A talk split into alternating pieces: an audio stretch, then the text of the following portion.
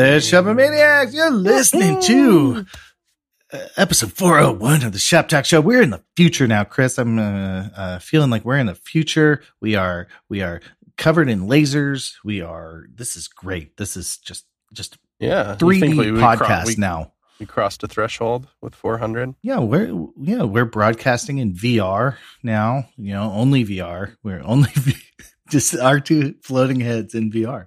That's what we do now. That's a that's our whole podcast. That's fine. And if you happen to get the MP3 version of this, then it's just because we used progressive enhancement. Yeah, yeah, it's progressively enhanced in the VR space. That's not true at all, but that would be cool. Anyway, I uh it was suggested that we skip episode 404, which was hilarious, Yeah. and maybe we should do that. I don't know. yeah, no, I think that's a great idea. I, I really, I, I was like, seems apropos, or Yeah, you know, maybe yeah. maybe it's a surprise. I don't know. Maybe there's a surprise cooking. Winks at podcast editor Chris Enns. Wink. So Yeah. who knows? We don't know. Nobody will care. It just will be funny. Um, I had a dream about about foldable phones. You know, as I know they're coming out, and my inst- my reaction was like, I, I could care less about this. You know, but I think it was after Jen's because she was talking about there's like some CSS possibly coming that like lets web developers know like I don't know how many pixels down the fold happens or something. Again, I can't. I don't. I can't grok it quite right now why you'd care about that, but okay, fine. You know, like there's eh, better to have the control than not, I guess. But what do you think? Are they cool? Like, what if you if there was a really good one? Would you would just the folding of it like entice you to care about it? Well, so okay, so I, I'm going to start with a link. Zouhir, uh, Z O U H I R slash spanning CSS polyfill over on the GitHub. Uh, is uh, this is uh, works at Edge, um, and Edge is proposing this for their new devices, the Duo and the Neo, right? Those Okay. foldable phone, that foldable phone and the foldable tablet they kind of uh, proposed. And there's a explainer or the the GitHub actually shows like what they're talking about, like a single fold horizontal and a single fold vertical and Mm-hmm, And- these sort of like pseudo element sort of things, or or this is sort of like a new CSS property. Um uh and the idea is you like use these and and there's environment variables too. Oh, I get like it. This is I- a good explainer because where you fold Yeah. it does matter. Because let's say you want to show some special stuff on the left of that fold and some special stuff on the right of that fold. I was I was thinking more vertically, but left and right almost makes more sense. Then there's an environment variable that's like you should make the size available, for example, in a Flexbox layout, as wide as that left or right section is. That's kind of nice, Right. actually. Right. So, you know, I'm curious how this works. I actually tried to set up the emulator yesterday and it was like, you need to be on like insider version of Visual Studio Code and all this stuff. And I just was like, Mm. or Visual Studio Big Boy, not code. Um, To make a and I- I- polyfill work, that's weird. well, to like do the emulator, the Windows Mm. 10X emulator. Um, and so I just gave up, uh, but I- I'll maybe pick it up because I'm interested in this. Um, uh, on two levels, it's new CSS. That's kind of neat. Um, and, and to be fair, like Microsoft is a client of ours. So like full disclaimer there, but like, uh, I, you know, I haven't, I bought the, the iPad Pro 11. You know what I'm talking about? The iPad Pro. Is it super big? Uh, really, it's it's big and it's nice. It's beautiful. Mm. Be- just a beautiful black rectangle. Why do you have it? Well, I like it. I like the form factor, and I'm Mm. like reading comics and stuff like that. Oh, okay. But I I don't know that it's the perfect device. Like it, just it's you know it's clumsy to hold. Holding it with one hand is perilous in Mm. bed because it'll just fall on your Mm. face and like you know like so I'm like maybe these folding things are cool. Like that's what my brain is saying. You know or Mine or is like, too I'll kind of. So the form, the form factor is, I don't know, like it almost like it's too precious devices now, and in a, to some degree, a foldable is like they still look great, but somehow they feel like more durable because they're less precious. Somehow that like that maybe that's Yeah. the future. Like looks good, but it's still just a piece of plastic. You know. or just it's like a almost like a I mean, it's like a moleskin or something. Or one thing I always do, and this this is where my brain's going. Like one thing I always do is I'll, I'll listen to audiobooks right on uh my phone, and then like I'll hear something cool, like some quote or something. I'm like, oh, I gotta write that down. Mm. So then I like open up the Notion app and I start typing, and that takes forever to open. But anyway, Notion eventually opens, and I start typing, and then I'm like, oh crap, what what is it? So I go back to the audio thing, and then I like rewind it, and then I play it, and then I pause it, and then I go back over. Like, wouldn't it be cool if I could like dictate in one side of my phone while the other side is playing the audio? You know, like and like I could manage them both at the same time. Like, it's such a dumb thing, but like that would give me a five percent quality of life upgrade for how much I listen to audiobooks. Like I, I'm, I'm just like that would be cool. Um, but then you know you think of like uh, uh, I just other like multitasking. Multitasking on the iPad is not quite there yet. It technically exists, but it is not good. It's not. It's clumsy. Half the apps implement My it. God, that's all the Apple world can talk about. Like I, so I, so I, so I downloaded this NetNewsWire, which you don't have because I think it's Mac only, but it's like an RSS reader app, and I switched to it just because it's, it's, nice, you know. But it syncs with Feedbin, mm-hmm. which I know we both use, uh, which is really Feedbin. nice too. Yeah, I love Feedbin too, but I really like Feedbin how it's kind of like an API hub, right? And that like mm-hmm. I don't know, like I, I have a different reader on my phone that also syncs with Feedbin. So it turns yeah. out, like I use Feedbin on the web too. I think it's pretty good, but for the most part, I use I only use Feedbin as like a central API hub and use different clients to actually do my RSS reading. I think that's where its value is is in the middle. But anyway, so there's more stuff to talk about there. But when I when I signed up for NetNewsWire too, or downloaded its app, because it's like a Brent Simmons like inessential like it came with a bunch of Apple news sites are built in like the Loop uh, yeah, and Daring Fireball and Michael Tsai and all these you know six colors all these like Apple bloggers I just kept yeah. I just left them all in there and it's like sometimes it's like really echo chambery, you know, and that's fine. I'm sure web dev is like that too. You know, you sign up for all these newsletters and it's the same link in five newsletters, you know. But it's like right, right. In Apple land, that's all they could talk about for a while is multitasking on the iPad. Because Gruber was all pissed at it for a minute. Like, that's not intuitive. It sucks now. And so everybody's making their own like interpretations how you can do it and yada yada. That's my whole point. It's not I well, if it exists, that's cool. I am not finding it. That's my experience, you know? So like you look at like a foldable device with two screens, it's literally multitasking built in. I mean, like like two windows that go full screen on each side. That's pretty damn cool. Like I, I, I mean, it maybe limits you. You can't do like three quarters or whatever, but like, you know, can I like have Twitter and an article open? Yeah, it's a big I mean, deal. kind of way cool, too much right? noise, but that's cool. Yeah, yeah, like, oh yeah, like or or you think of an RSS feed. I mean, like you have your RSS reader, and then you just spawn out to the the actual article like how cool would that be? Like because you never like operate the reader and then you click the link and you go to the thing. Yeah. Like it opens safari and then you go back and you're like it's just gone forever. I mean i probably use the swipe up application switcher on my phone like a hundred times a day. And probably in you know half of those circumstances are situations where i wish i could leave one of the apps freaking open for a minute while I do the thing in the other one. So I think if you really got multitasking right on the iPad, it would potentially even sway me to get. I've had all kinds of iPads, but I get them and then I just I just don't use them, which I know is terribly wasteful and stuff. But other, I you know, it ends up being my daughter's iPad or Miranda gets a new one because it's really because I wanted to see the new one. But I've never made it part of my life. I don't, you know, maybe I don't read comics enough or whatever, but I can never seem to like get it into my life. Sixty dollars a year. Uh, it's for Marvel Unlimited, and there you go. Every comic you'll ever want to read.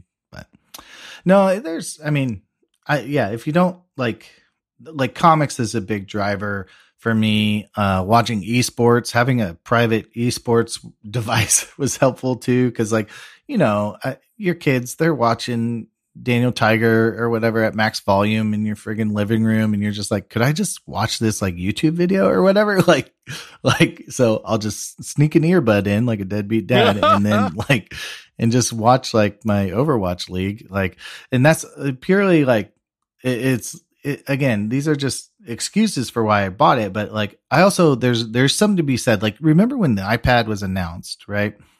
And it was different. There was chairs on the stage. If this is an Apple podcast now, sorry everybody, but two white guys talking about Apple. Um, but you the iPad was announced.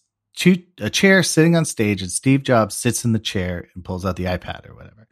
And it's and so like the posture of the iPad is different. You have the phone; it's like up in your face, right? Like you're like, oh, right, right, right. Oh, cool, you know. But like iPad is like you know you don't want it up in your face. You want it kind of open and broad. I feel like that has those are two different postures to me. Like like almost like to my family, I, I'm saying like, oh, I'm on my phone. I'm not open to conversation, but I'm on my iPad. I'm open to conversation, even though I have one earbud in and I'm watching esports or whatever. I just the the posture of it is, I think, does communicate something like, "Hey, I'm. You can interrupt me. I'm just reading something." You know, it, it, I think I feel there's a subtle difference, um, but it, it, still is device time technically, and you get wor- you know wrapped up into it. But yeah, like, yeah, it's who you are as a. If that posture is is good for your day to day usage, that's cool. You know, I find sometimes there's some small fraction of my life where I'm in that mode might be on a plane or something. I've so often, even if I'm on my phone, I'm like looking at RSS articles, and then immediately my brain goes into like, oh, I need to, like you, like I need to write down that quote or make sure this link gets saved in a good way that I know what I'm going to do with it. And I kind of jump into work mode, and I feel like a, a, a multitasking environment might might work for me better that way, so that I can have that chill posture. But if I need to flip into a much more common for me mode, which is like I'm chilling, but I'm also doing. right. Like, I mean, what, let's say I, I, would be curious what percent of your job as Chris Coyier, uh, editor of CSS Tricks, like, uh, or CEO, hmm. what's your, I don't know what your, I don't know, CSS dude. Tricks title I started it. Um, uh, starter of CSS Tricks. Like, what percent is like reading industry articles, you know, like, and just just kind of mentally filing that and tagging it maybe in Notion yeah, you know, like some like hour a day ish at least, you know? hour a day ish, right? Like just kind of.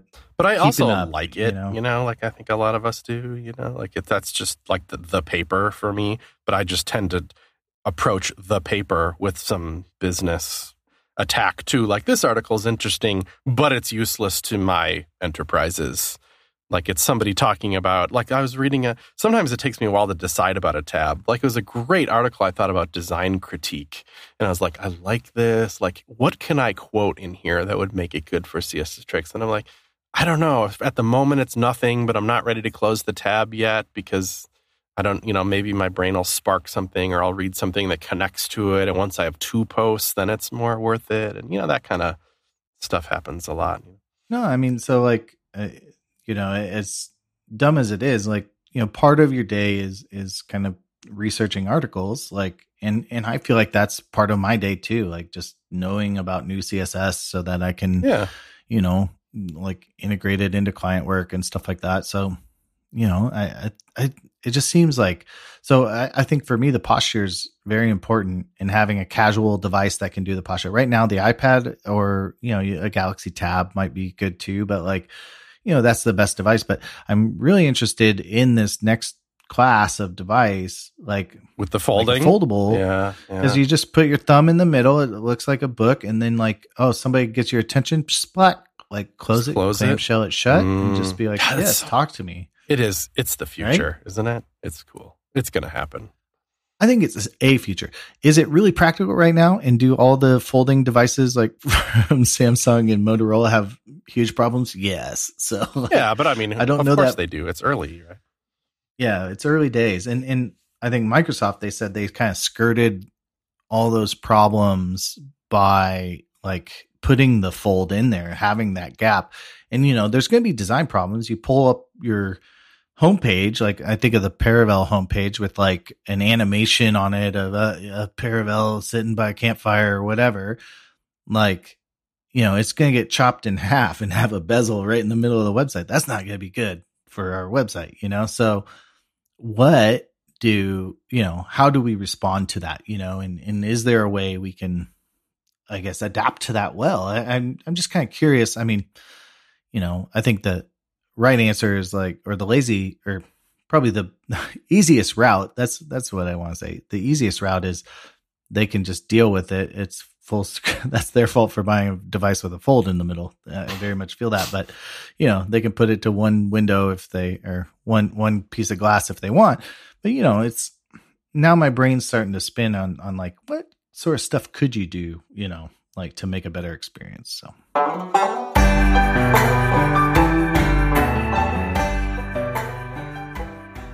Hey, Shop Talk Show listeners, this episode is brought to you in part by Clubhouse. That's clubhouse.io. Uh, uh, uh, I like what they have written about themselves, so let's roll with that for a minute with light commentary from me. Using project management software can be a job all to itself. Not so with Clubhouse.io. Here's some words that describe Clubhouse fast, intuitive, purple, flexible, rectangular. Usually its shape is really, it's actually dependent on the size of your browser window, but you know, it is still a rectangle. Enjoyable, well, at least as enjoyable as project software management can get. Um, does this sound like, you know, the project management software you're using? If no, that's not nice. If not, well, I mean, it's nice for you if it's all those enjoyable parts. It's not nice for you if it's not. If not, there's a solution. Use clubhouse.io. Let's look at some other highlights. This is a sponsor spot for Clubhouse. You know, they're very clear about that. Fully customizable workflows. Each team can set their own workflow states to ensure that Clubhouse matches their own approach to tackling projects. Personally, to me, that's huge. We have our own states. Even project to project, it differs a little bit. So, customization there, clutch. Advanced filtering. You can quickly and easily drill down different projects and teams to see how everything is progressing. No team's work is hidden in a silo. Sprint planning. Set your weekly priorities and let Clubhouse run the schedule for you. Uh, uh, integrations, you know, with stuff like Slack. And of, of course, there's all that stuff. You know, you set the task using a pull request and preview designs with Figma links and build your own integrations with an API. Awesome. Awesome uh, and, and really nice collaboration. Enjoy a drag and drop UI, emoji reactions, dark mode. You know, it's like it's like a it's like an app that was built in 2020, believe it or not. Love that. Um, Clubhouse, because you shouldn't have to project manage your project management. Um, give it a try. They gave us a URL, clubhouse.io slash shop talk. That's two free months of any paid plan. So generous of them. Try it out. Clubhouse.io slash shop talk.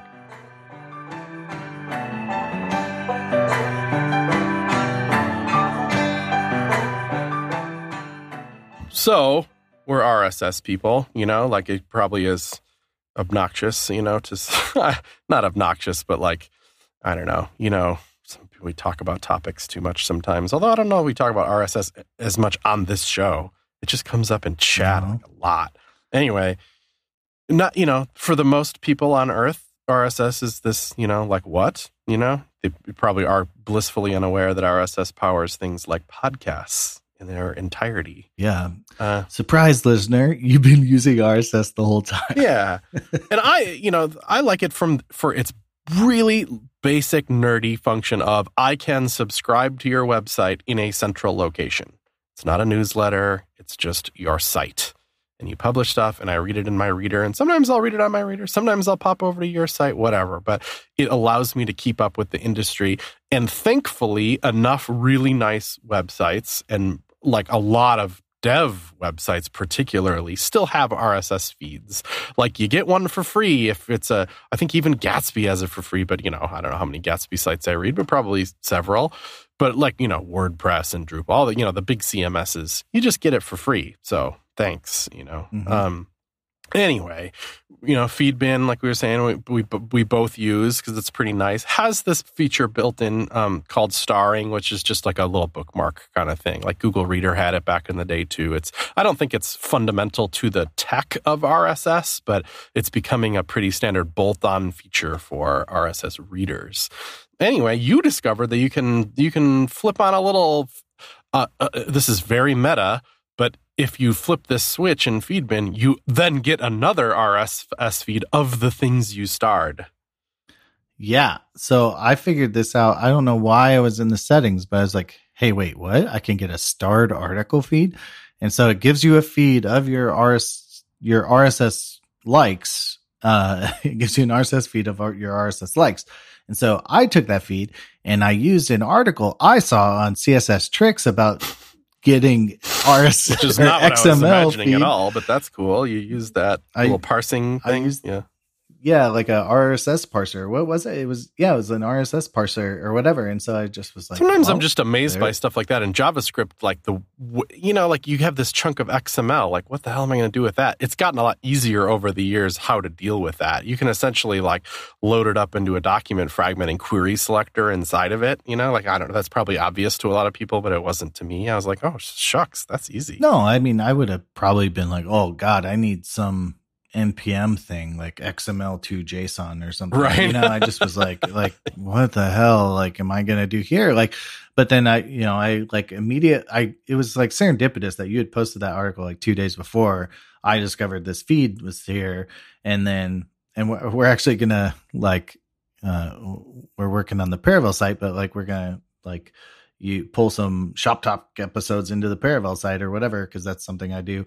And like it was just like, oh, hey, like I can do that. Like now I know how to do that. So, um, I just anyway, it was very cool, very serendipitous. Yeah, you could probably do it in Node too if you wanted to not have it be a client side thing all the time or whatever. Yeah, yeah, and I think that some other people have started picking up on this and they're they're pulling their feeds in. Um, but they're I, am doing a request every time because I don't know, it's probably a dozen requests or yeah, yeah. Who cares? You know, right? not super big deal, but um, and and I'm sure Feedbin will call me if it gets out of hand. But um, and and but you know, I I like the idea of like a pre-processed build when you're going to Netlify. You just say, hey, go grab this XML pull it all down, and then you could like convert it into JSON, stick it in your data folder, and there it is for like right now. You have this really cool por- portion of your site that's just publicly showing you things that you've liked. Now that's cool for you because hey, it makes my personal website way cooler. It's cool for me because that's absolutely fascinating to me. You know, like uh, especially like our, I think you fellow joked. You joked though. Yeah. You said I like too many Verge. well, just, your likes feed was saturated with Verge likes. Just so much Verge, man. but of course it is, isn't it? Don't you want to know what your friends are liking on services? That's what makes Twitter and stuff so addictive. And well, I, I don't mean to paint this in a bad light. I'm trying to paint it in a positive light. It's super cool know what your friends are into. That's even extra valuable to me as like a light journalist. Like that adds some extra weight if I know Dave is particularly interested in something.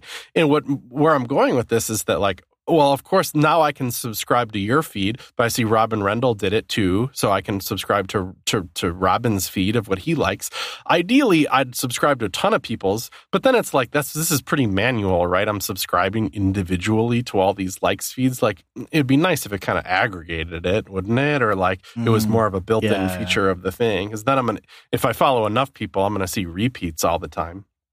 Anyway, I just like this and I wanted to bring it up. And if other people want to do it, that'd be cool too. We could have a little likes party and just, you know, see what people are liking. It's it's super low effort. I mean, to some degree, that's what subscribing to CSS tricks is too, is like I'm sharing you stuff that I really liked and I'm doing it with context and links and stuff. So I'm not trying to undermine that too. Like that's like my actual likes feed essentially is my own website. Yeah. But this is low yeah, effort. I click a button and it's on there. So that's cool too and that's what I, that's what I I'm getting out of it because it's even like it's almost like sharing. Like I'm I'm saying like either you know I'm sharing this on Twitter or whatever. It's like, hey everybody, I like this enough to start it. You know, just like I'd like it enough to tweet about it. But it's like a social network where we didn't have to talk to each other, and you can don't have to follow me in real time. You can just catch up on a weekend or just mark all as red and get away. Like you never had to talk to me at all. I love that aspect of it. It's it's so calm to me just not having this like pressure to keep scrolling a timeline. It's just like right now I I you know, uh, Andy Bell, I got 23 unread stars from him, 11 unread from Robin and it's like I'll get to them. I'll figure out what they like later. Yeah. Oh, you did subscribe to their likes feeds? I subscribe to their likes. Yeah. Oh, so. good for you. I haven't actually done that yeah. yet because because everybody's like public like doing something visually cool with it. I was like, yeah, I'll just because chances are we all subscribe to the same crap. Like I don't know.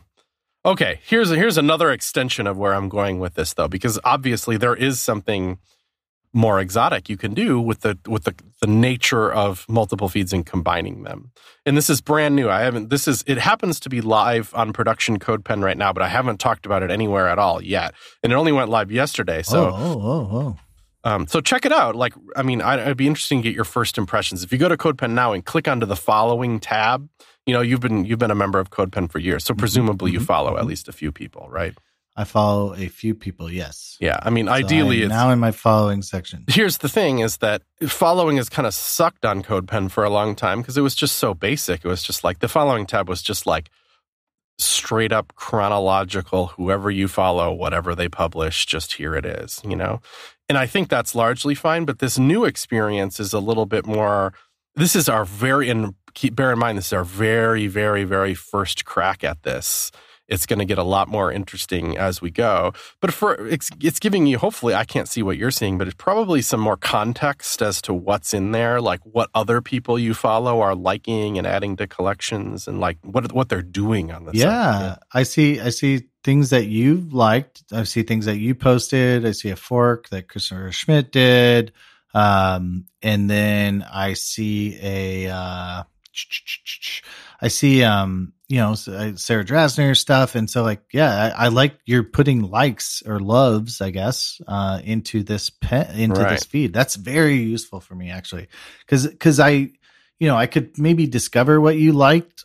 I, I feel like, or maybe I just would just go to the top picks, but like knowing what you liked is actually pretty cool. Like, and what's notable here is this is not algorithmic. This isn't like us, us being like, you know, I don't know, only show Dave things that the computer behind the screens has determined that Dave will like. And in fact, I want to do that and we are going to do that. That's going to be kind of a different experience. That's like, you know, here's some, this is a little bit closer to chronological. It's just giving you some context as to as to, you know, what your friends are doing too and sprinkling it in with some some of that, you know, likes and activity kind of stuff. So it should just be way better, I hope. Um, but this is an example. The way that this works is why I've related it to it is that everybody's like stuff on CodePen can become programmatically like a stream. It's just a stream of stuff, and then I we can make other streams that are combinations of other streams. So that like yeah. this is this is un- what you're looking at as a unique stream to you, but all it is is a programmatic pointers to other streams and combining it all together. And then some magic behind the scenes to like aggregate stuff and and this is just our first crack at this. It's going to get a lot cooler. But the, you know, the company behind this is literally called GetStream. I think they're just called Stream, but the the company is GetStream. And that, you know, I don't hmm. know. This is it's early days for us, but they that's their whole vibe in the world is like that, you know, we do the the kind of the magic sauce behind making streams of stuff and then combining them in interesting ways and then giving them back to you. And then we send it through our apis and it all all you know there's all kinds of magic behind this. I'm not sure i'm talking about it all that well but no i think you like it's kind of like you're so you're using a third party then to sort of marry these two streams together then yeah, yeah. because it does some stuff that's programmatically hard to do that that you know that they kind of get right and and moves the kind of computational load off of our back you know? Well and it's almost yeah well i was gonna say it's almost like the same oh my gosh i just went to cassie evans github prof or codepen profile holy moly. Yeah. there's like 3d blobs moving around. Um uh nice job cassie. Uh I yeah, like I, I, think of like you know like you can run your own search, right? Like where somebody types a letter and you go fetch every uh, result that contains an S in the title, you know, and then you do it for when they type ST, you know, and like you like you can run a search like that on your own database, but it will just murder your database, like like that everyone else is using and and stuff like that. So like you almost want to keep search outside of it. And then these like little stream things too is, is very similar. Like you almost want to keep that outside of your main database. Cause like, you know, are you going to run a cron job or, or a task or a Resque operation every time like somebody hits save on something like, or like something? Are you going to go like do the whole loop and update 10,000 people's like feeds? Like, no way. That's, I know cost prohibitive. I know, like, but make somebody so else like, do it for you. a third well and that's i think like for those sort of heavy kind of database things, like you know those, I guess you'd call it like a on join, right? Like it's or on two. Is that like it's pretty significant join? I mean, it's like you have a list of followers and you have a list of likes and then you have a list of you know like this. Well, yeah, in our case, there's you know, together eight some things you can do at least, and ideally more. The more information it has, the better. In a way, it's yeah. Anyway, what if you know there was an RSS experience, and I think Feedbin is probably the company that makes the most sense to Im- impose this kind of thing. Although I'm sure Feedly is doing sim- similar things. I, I don't know. I just click better with Feedbin than Feedly, but I know probably more people use and like Feedly. Um, mm-hmm, mm-hmm, mm-hmm. But if I follow you and Andy and Robin and Sarah and Val and Rachel and Jen and Ethan and all these people on on RSS, not only what they publish but what they like, and then saw some kind of like aggregate feed rather than having to look at everybody's feed individually, that's so cool in a sense that I, I don't know that even Google Reader ever got there. I know people like lament Google Reader and like its interesting social features and stuff because you could like star stuff and comment on stuff and kind of see other people's stuff, but I don't think it did it particularly well. In these days, you could do so much more with these aggregated streams. Like, let's bring that back. Somebody get on that. No, I uh, no, it'd be cool. Yeah, like even just even just like boiling it down, like, you know, I, the nice thing about RSS is it's all casual. It's on my own time or whatever. But, you know, if you could just get kind of like, eh, you know, every click is precious. So, like, if you could, if let's say there's a 50% overlap between all these likes feeds I, I look at, or even articles that I've already liked as well, like maybe those just go away, you know? So, like, just a little bit of data handling and then, it's like a hey, here's your whatever RSS social. Let's make RSS social. but then I also think like it would be cool if you could Let's like comment our, on these things. Yeah, why not? But yeah, but that but, then isolating that to a walled garden is weird. Well, and in RSS is so much like I want to see this and never see it again. like you know, I, I unless I like star it, you know, I just want to never see it again. So like the idea, like I have to go into my RSS reader to keep up on a conversation would just drive me insane. That's a little weird. I wonder if web mentions could factor in there. You know, like that's the that's almost the problem with Twitter too. It's so big and there's so many web devs there that good conversation is had there and in and good conversation around particular URLs, but they're dispersed you know, all that stuff, you know, gets to me as as somebody like, you know, I run CSS tricks. I wish I could take the best of what commentary that people had put on Twitter, but and, also anywhere. Who knows? Facebook. Who knows? Mm-hmm. On their own site, and put that into the comment thread, so it's not lost. You know, it's still like, oh, that right. person had something interesting to say from Twitter. I should put that here. I, if you're a big enough site, I think it would make sense to have some kind of full time role that did that because that's so it's so fragmented these days and that can be potentially so valuable. But I can't do mm-hmm. that. I don't have time or budget for that. I want it to happen programmatically. And that's kind of the promise of web mentions, but it just I've never seen anybody pull it off well enough. You know? Yeah, yeah. I, I uh, Zach Leatherman has web mentions on his site, and I, funnily enough, I found a bot was like transpiling his thing using his thing called Snarky to like to kind of SpongeBob case all the text. And, uh, but it, it, in his web mention was ending up in his Bing search result or whatever when you like, oh my gosh, for in an article. And so like this, like, so it was his article text, but in this snarky text, it was sort of like a weird like malfunction. I think it's all been resolved. Uh, gotta sorry, be careful. Zach, I wasn't that. like calling him out, but yeah, it's kind of like, oh, if like all these web mentions come in and now it's canon, like what do you do? Um, I don't know. Right. And it's pre built into the markup too, right? Like it's because that's how Zach always rolls. You know, it's not like some JavaScript thing that grabs them later because it's. And you can fix it, but then how do you fix a search engine? Like, can you just call, do I call Bing and be like, hey, Bing, this is Dave. Yeah. Yeah. Um, is there still, is there any HTML attributes that are like, you know, because there's ARIA hidden for screen readers, but then there was also like ones for, um, not a screen reader, but a screen reader, you know, like the little button reader mode. Uh, There used to be Uh-huh. attributes Okay, that are like reader mode ignore. That's not what it was, but it was there was attributes specifically for that to teach the page what's not important. Are there SEO ignore tags? Are the things you can put on your page that say like search engine, this is not don't worry about this. No index. no index, but just this you just attribute. You know, just H ones. You just bunch of H ones. Um, I don't no, think I don't so. know. I don't think there is really. No, I, I, I, people. If there was, people would exploit it. You know what I mean? So like, yeah, like don't, like- don't even mention. Oh, why? You know, like if you put no index on something, that's how is that exploiting anything?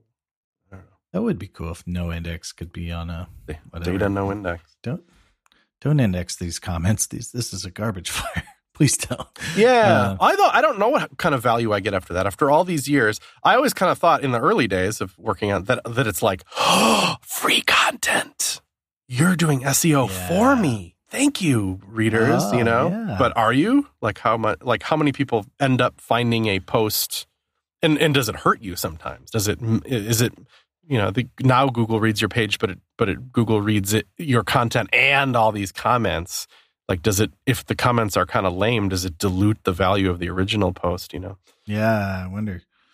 Well, and like keyword stuffing and all that. You know, like did you did somebody over comment right. certain keywords and now you're d-ranking yourself? I I don't, don't know. Uh, you'd think would be we should this is the moment where we should be like let's talk to an seo expert but i have such trepidation there like do, does anybody actually know like i don't know like it's such secret sauce that I don't care if you're an SEO, SEO expert. I know that Google doesn't tell you exactly what to do. So you don't know either. You know as much as I do, which is nothing, you know. unless it's Matt Cutts from Google, Right. Like I really don't care. He can just I guess he's at the uh, USDS now, but like, uh, like unless it's that, like I don't. Um, yeah, I, I. I just saw one. I just saw a post just this week because I in RSS I subscribed to some SEO blog or something, and it was like, do H do eh, a- the eh, your header tags matter? And and they're like, no, it doesn't. It just matters that it's a big it's a big piece of copy at the top of the page. So if instead of using headers, used a div and made it big and bold and put it at the top of the page, that Google wouldn't even care. Like your header tags are irrelevant. So they ran one test where it, but instead of a div, it was just an H2. So, like on their whole site, they didn't have any H1s on the page. It was only H2s at the top of the article and changed it or something. And were able to A B test it, and it made no significant distant, uh, difference at all, which was sad because there was no mention of accessibility anywhere on the entire page. They're just like, it doesn't matter. Use whatever header tag you want. Boop, end of story. Which I'm like, I don't know how that plays out exactly, but it's that it was interesting. And it wasn't exactly statistically significant data overall on the web. Like maybe there's some other reasons why this particular one website didn't change rankings over time. Or if it's just like like even when there's data, I question it. Is my point. Well, so here I just ran my site, daverupert.com, which is the premier website example. Um, Yep. If you ever need an example, it's perfect. Um, ran Lighthouse SEO, you know, it has a little SEO thing. Right. And like the reports are like, has a meta viewport tag. Okay. like, has a document title. Yep. Has a meta description. Really? I so do. the bar okay, is pretty sure. low here for SEO. Yeah, like it has a successful status code. Uh, links have descriptive text. Mhm. The page isn't blocking. Robot text is valid. Images have alt attributes. Document has a hreflang. What? Okay, sure. Yeah, I do. Uh, document uses 100% legible text. Avoids plugins, uh, which is not true because I have friggin' oh, I don't have like Flash, but I do have like Disqus on my site. I don't know, but anyway, I, it's uh I don't know, man. Hmm. Uh, Did you get tap hundred Like, percent? I got 100 percent on my SEO, Oh. of course, naturally. You're talking to Dave Rupert of Dave Rupert LLC. Dang, I wonder So- if I do. Oh, I'm nervous. Uh, yeah, up your SEO game.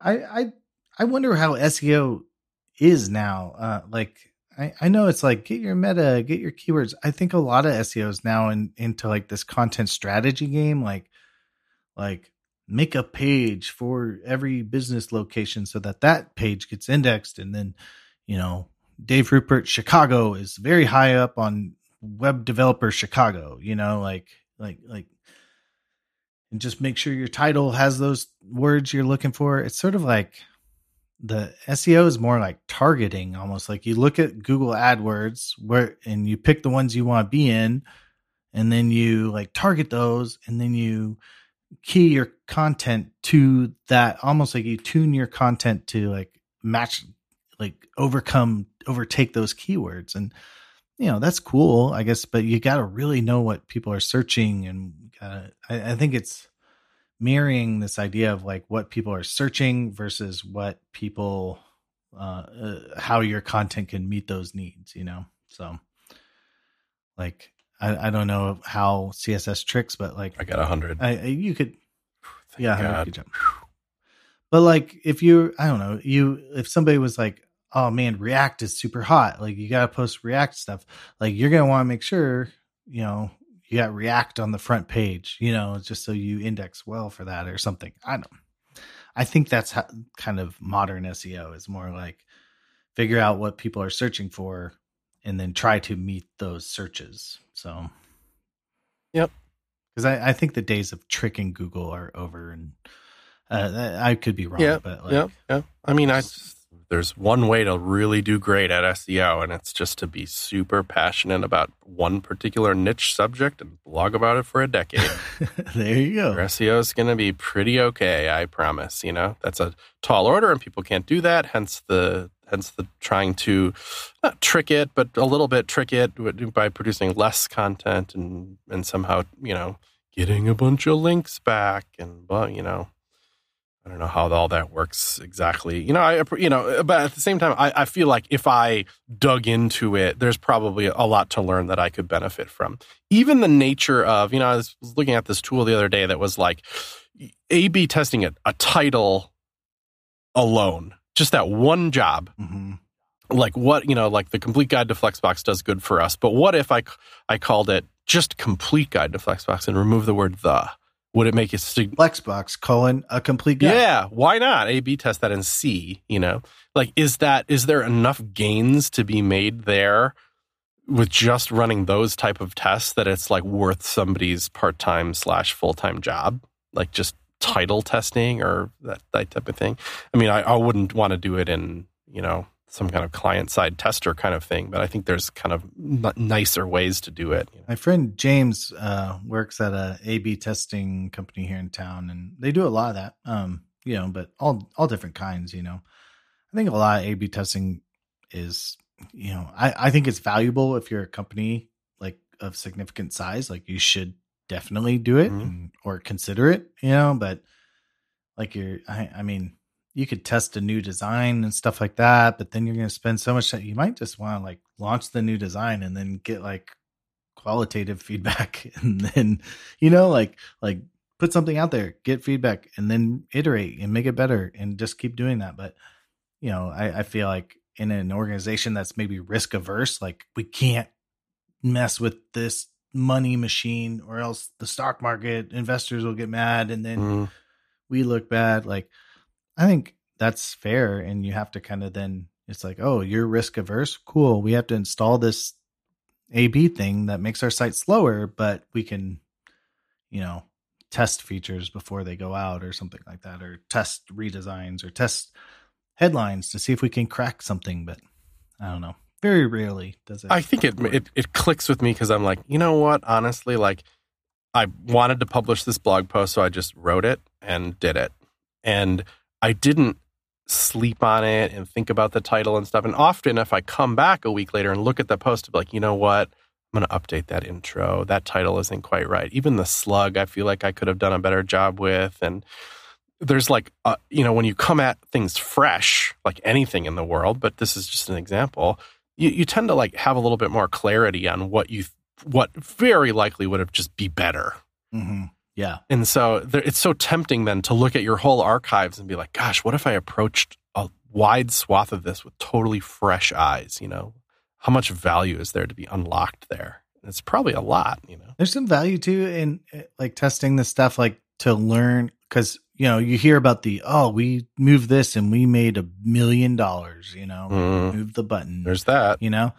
Um uh, but there's there's also value in learning what doesn't work, if that makes sense. Like we we ran A B testing for a billion dollar pizza company. Uh and and I think some of the best tests for me, although we did have like big moves, but like some of the best tests were like, oh, this actually does nothing, or this does negative sales. Like, Yeah. we should not spend the next six months building this because that's bad for the website. you know? Like, yeah. And if you have enough of those build up over time, you're learning the secondary lesson too, which is that that just like that A/B testing alone is like not that. If you're not if you're not using it to unlock positives, then maybe don't do it at all. You know. Yeah, well, and but there's also value in unlocking or I guess locking up negatives, like like figuring out like what what what are negative repercussions so you don't have to do those. You know, I mean maybe you could do a thing like, oh, like turns out titles that don't have verbs do poorly or something. you know, like or you know, if I you what's the one like if there's a question mark in the title, no one reads it, you know, something like that. You know, like you could test these theories out or these sort of like cliches or something like that. Um, you know, you could mess up the subject verb agreement and just see what that does or something. I don't know, like, uh, like just see how uh how good you can make it. So maybe I could do that. I could do a, a A B test where I write an article and then I make a branch and I run that article through an editor who actually edits the article and then uh, do an A B test on which one converts better. Maybe I should do that. We'll see.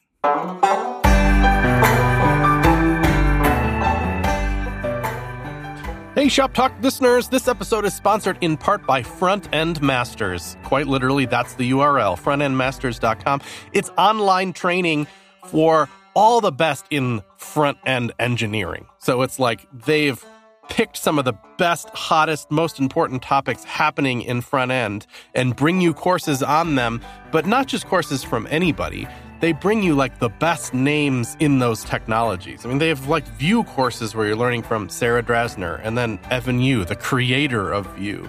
And there's, you know, learning JavaScript fundamental stuff, deeply learning JavaScript stuff from Kyle Simpson and the biggest, best names in React and all this. They find the best teachers to come teach courses. And they, you know, what's kind of cool is they teach it live. So there's students in the room and it's being recorded all high quality. So there's just like a nice vibe to it. And then they turn that experience into video that's available to you and me and everybody who subscribes to Front End Masters.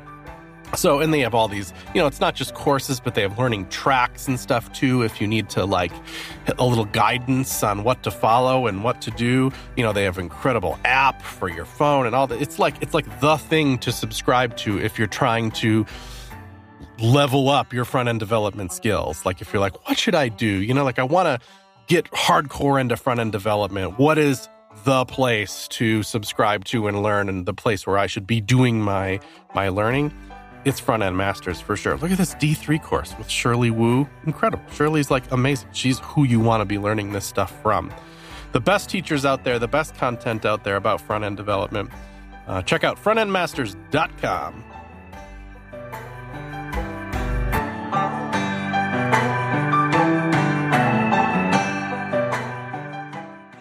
anyway, maybe we should actually answer a question from somebody or something. Let's do a question. Um, Mhm. What was, what's my favorite one here? Is I think is at the bottom. This Harry Lote wrote in. Um, I want to add the same header and footer on every page of my website. How can I do that without using anything else? No PHP, no JavaScript, or any other language. I want this to be purely in HTML and CSS. Well, Harry, you can't. If you if your stipulation Sorry. is I want to use absolutely nothing else at all, then you can't. I think that's whack. I do not understand why there's no why there's no in, like include kind of thing in HTML. Like the, that's what an image tag is, right? An image tag is go get this image and put it in the HTML.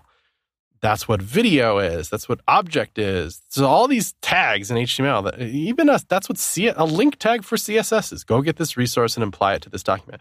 Why is there no? And I'm sure there's a great reason for this. It just totally eludes me. A tag that's go get this HTML and plunk it into this document. Yep.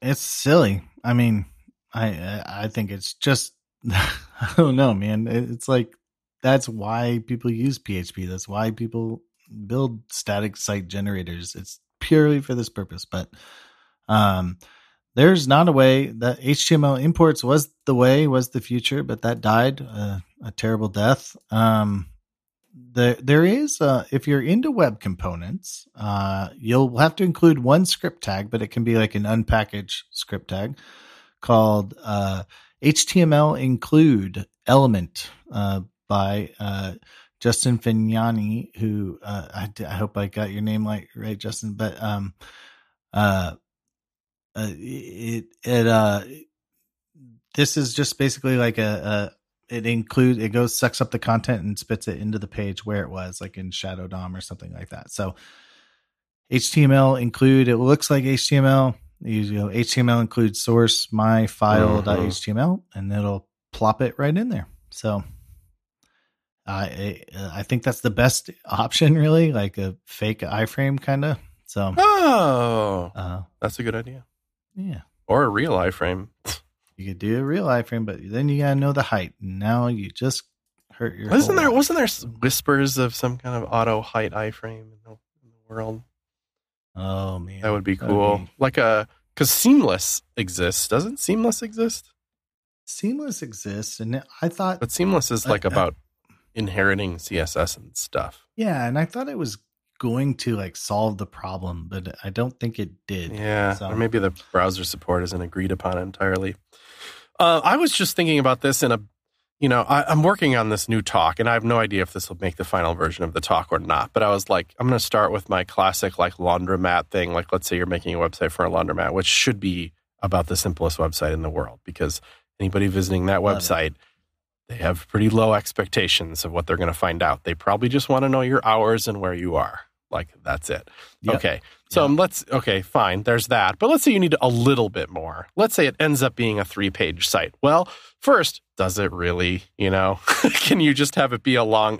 just add some content and have it be a scrolling site, and you can scroll to those mm-hmm. sections. So even if it has navigation that looks like a three-page site, it really just moves you around the page Okay, fine. Or mm-hmm. use some slightly exotic JavaScript that hides and shows different things. So it's kind of like a multi page site, but it really isn't. Or even CSS input toggles that hide and show things, whatever. I've made this site now like 10 times because I think it's fun to experiment the different ways. But let's say you really are going to do it. You want to have three different HTML pages. You know, Harry specifically said no PHP, but PHP is an option. Includes, you know, includes are great. Mm-hmm. That's I've used PHP just for that in the past, you know? And you know, you know, right. Zeit supports PHP. So if you need a little, little cloud little banger, because sometimes you're like, oh, I want to use Netlify, but I really just need a little PHP. Done. You can't use Netlify then because they don't support PHP. But Zeit does, you know? Right. So cool. Now you have a Netlify like experience that's PHP, you know? Um, but then there's also like Eleventy, you know, and and things like mm-hmm. that. So wiring up and include an 11 you don't need anything other than 11 because 11 supports Liquid. That's the default engine in it. It used to be Nunjucks, wasn't it? I like Nunjucks better, but whatever. It's Liquid. Yeah, L- Liquid has includes. So out of the box, you can do it. And I think I even wrote about this one because I was so fascinated by it. You knew this long before I did. You don't even have to install Eleventy. You can write npx whatever 11 and it executes 11 without any npm install. You don't even need a package.json. Yeah. That's crazy. That's a critical feature in my book. Uh, just from like a, you know, it's, it's that feeling of like, I'm not super tied to this dependency. That's, that's the feeling it gives me.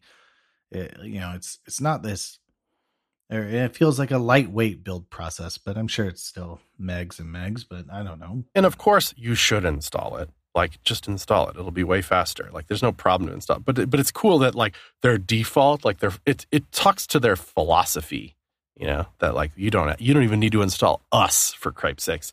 Anyway so well, how yeah. many times have you been like in a like oh i have gulp 4 on my system and oh my god. uh that's like gulp 3 and now everything's biffed like the thing does not work like that's a problem. And so like if you use NPX, it's like nope, everyone's using the same remote one. Whatever. I didn't even think about that. So, that's cool. Anyway, Gulp. That's a great example because it, it kills me. that like uh, I, I have it fixed now, but uh, Gulp Four is way better. Like you want to be on Gulp Four for sure. Like it's just a better th- place to getting be. to Gulp Four. yeah, especially if you have a long history of Gulp Three, it's a mother. Yeah, well, and because there's like plugins, they're like, sorry, I only do gulp two, and you're like, damn it. Yeah, well, because there's two things that work. The CLI is now like it's either built in or not built in. I can't remember which direction they went, but you're you're gonna have some right. problems. Uh, anyway, not to I, I'm fixed it now. Now I'm kind of a a fan again, but it's like, well, it was broke, which it was broke on my machine for like 18 months. It wasn't like a little struggle thing I went through. I was like, I struggled and then I gave up. And my version of giving up wasn't even to give up on it was to go back to version three because it worked. yeah, Uh, yeah. Anyway, so Harry, if you don't want to install anything, that's an option too. Like technically, it's another language, and you said no other languages. But if you're down with a little bit of Liquid and NPX, that's a way to do includes. The other thing I can think of is you can download a copy of Dreamweaver MX 2002 and create a .tpl file, a temple file, and that's your template. And you can do that. It may inject some layer elements, which are not standard, uh, but that's that was due to the software at the time. It did its best, but um, you can use Dreamweaver MX 2002 uh, from Macromedia. From Macro, thank you Macromedia for sponsoring this episode of the Shop Talk Show. We really appreciate it. Oh, hilarious! Oh man, we need to shoot, man. We should do another uh, 2000 episode flashback Oh, yeah, episode was where we have like sponsors from like Dreamweaver and uh, I saw that episode the other day because our new website is going to have these ideas of uh, like of like collections of shows that are related, including one collection that's going to be our Hello World collection, which is you know like if you have never heard of the show before, these are the episodes you would listen to. I like that because I've done that on other podcasts before. Like, oh, there's so much stuff on this podcast. What are the good ones? And uh, so I hope people will find it in that way. And that episode should totally be in there because even if it's the first episode you ever listened to of this show, I think you'd appreciate how weird it got. Sort of sets the tone. Sets the tone. Yeah. uh, never forget when Alex Sexton called in. Oh, man, that was great. we should try to do it in the year 3000 too. We should do a future Oh shoot! Oh my gosh! Oh wow! You're three thousand, man. Okay, I'm ready. I'm ready. Oh my god, that would be weird. That's how, kind of how this episode started, to be honest. With what what yeah, no, I'm feeling in the future. Uh, VR websites or VR podcasts. well, we got to one question and none of the things on my list of things to talk about. Oh no, we did a few things on that list. Hey, it's a question and answer podcast. You picked the last not one. questions and answers. Okay. Uh here we go. Uh here, this might be a good little ender. Uh Stephen Bennett writes in, What are your thoughts on new design tools like Framer X? If you have no idea what I'm talking about, think of it like Sketch Figma, but all the components are available to UI, UX designers or artifacts um of React uh, code um, defined by React code this really brings the whole single source of truth to fruition. Have you played around with React plus Framer X? Well, only a little. Have you? Yeah. No, I, I don't Yeah. have any active React projects, Mhm, um, mhm. but it is. So you don't interesting. I- necessarily you know, I- have to care about React. You could just use it in a like Figma esque way. That's just like Oh, I guess Yeah. so. Yeah. Um, you know, I, I think it's good. I think like bringing, I think closing the gap is good. I, I would be curious to, to hear from like it, almost like a two part show. Like, like part one, we interview a designer and just, they tell us how much they love it. And then part two, we interview a developer and they just tell us how much they hate it to death, you know, or something. Not to like build uh, more animosity between designers and developers, but I I just wonder, you know, I every time I see a, a thing, I'm like, okay, where does this fall short? What what do I not know right now? Does that make sense? Like what what what piece of information do I not know right now that would cause this to fail or not be as fluid deployment? Um, uh, that said, it's pretty cool. Um, and and I mean, I, I for me, uh, like it's really important that designers can contribute to a process and they feel like they can contribute something that gets closer to production. I think that's very important to feel.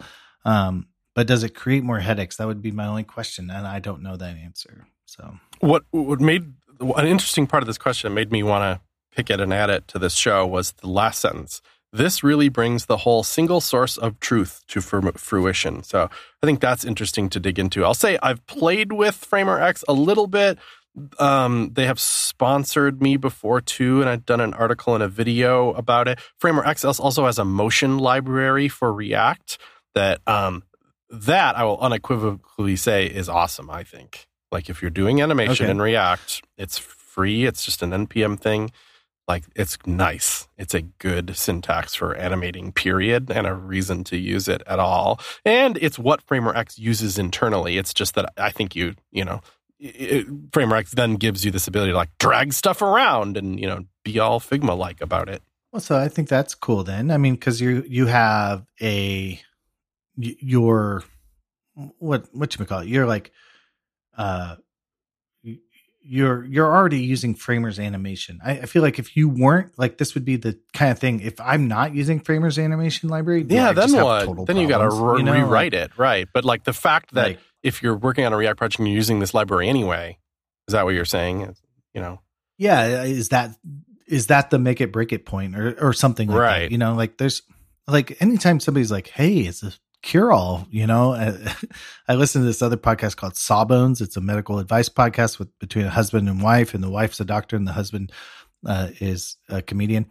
And uh, so, but they, it's a medical history podcast, not advice podcast. But they always say cure alls cure nothing. And, and so, and it's kind of these like old, you know, old timey men would come right. in and be like, "Oh, I got you a snake medicine that'll uh, cure all your ailments," you know, or snake bite, and tar finger and you know creaky elbow and just rub some salve on there you know and like i think of that whenever i see like this thing it's like oh we solved design and development you know i'm like mm, yeah really so there's a lot of people in that process but but i would also be curious when it works and when it doesn't and i'm i'm i don't know so and i know framer's a good company so i'm not speaking specifically to framer i'm speaking mm-hmm. just like abstractly um so so yeah, I think it's a big deal that there that animation library is the kind of best in breed anyway. So like if you're doing animation React, like I would highly recommend that you check it out because it's pretty sweet. And then it's like then you've used this tool that just makes that tool better. Isn't that appealing? But I do have questions about this. For one, it's like a little bit like presumptuous that things that you design then are are built in React at all. But I guess you don't have to care. You know, you can just it, it could be just a prototyping tool. But I think the money is on the idea that that you know how literally designers have been talking about this since I ever even thought about a computer. Why do why is like design and development so separated? There's some people that maybe mm. are mm-hmm. coming down on the conclusion of like maybe this struggle is important and that there's the, the separation is valuable for some reason. Now that would be interesting, maybe a topic for another day. But more so, people have been like, God, there's got to be a way to smash these two things together where designers can be working in a tool and applying all of their abilities as a designer. And the output of that is not a picture, a painting, it's the real deal and so there's not this lost effort of translation to take their work and then use it on the website. And this is early days of that. And maybe some people are actually doing it to some degree with a tool like Framer X. But, you know, you ha- it has to be React. It has yeah. to use these libraries, yada, yada. But even if your website is React and it's, and it just, you know, every technology lines up for this thing to be perfect, I wonder what it's actually like. I mean, I know several code bases that are all reacted up, and the way their components are work and are organized, they're full of stuff. They're full of queries. They're full of inline styles and stuff. They're full of hard coded data. They're full of business logic. They're full of stuff. Or we have to do this because of IE or whatever. Yeah, like, sure. It's like, and that's like what happens to those components? Like those don't just get to live in Framer X anymore. They're just like that's not. Just, I don't get how that works. Like it seems like it's still a one way street. Like it's not like you just. It's not like you just you know pull your React project and drag and drop the folder onto Framer X and it builds your whole project and you, you then you are dragging stuff around and working it. It's not that yet, as far as I know. So it seems like a little irrelevant to me that they're React components. You can't actually, maybe you use them once the first time after prototyping, but then that's it. It's not a two way street as far as I get it. It's not the single source of truth. Yeah, that's yeah, and that's what I'd want to know. Is it like, oh, we used it, we started here, and then if the wheels fell off the cart, you know, or something like that, and we had to abandon it, and so now we have to maintain two things, like a junior set of components or abstractions, and then the real abstractions, you know, like like ah, you know, what do you do? What do you do? Like, um, I would be curious. I tried to ask somebody here uh, who who is one of the companies listed on the FramerX website uh, if they it is solving all the problems, but I haven't heard back. So maybe we'll get some stealth intel here uh, uh eventually. So uh, who knows? So. Mm-hmm. That's worth checking out, and I feel like if if you, I think there's people out there that like are, like want to live this dream, or design and development eventually live in the same tool, and it's cool. I mean, if you get if you if if somebody nails it it's a big deal. I think it's yeah, I think it could be a big deal. So, and has good performance. Anyway, we'll talk later. Uh, thank you, dear. Yeah, inaccessible. Uh, thank you, dear listener, for downloading this in your podcatcher. Show it. Oh, yep, can't forget that. Um, hundred on Lighthouse, and uh, be sure to start heart favorite it up. Uh, that's how people find out about the show. Follow us on Twitter at Shop Talk Show, tens of tweets a month. And if you hate your job, ever shoptalkshow.com slash jobs get a brand new one because people want to hire people like you. And um, Chris, you got anything else you'd like to say? Mm-hmm. ShopTalkShow.com.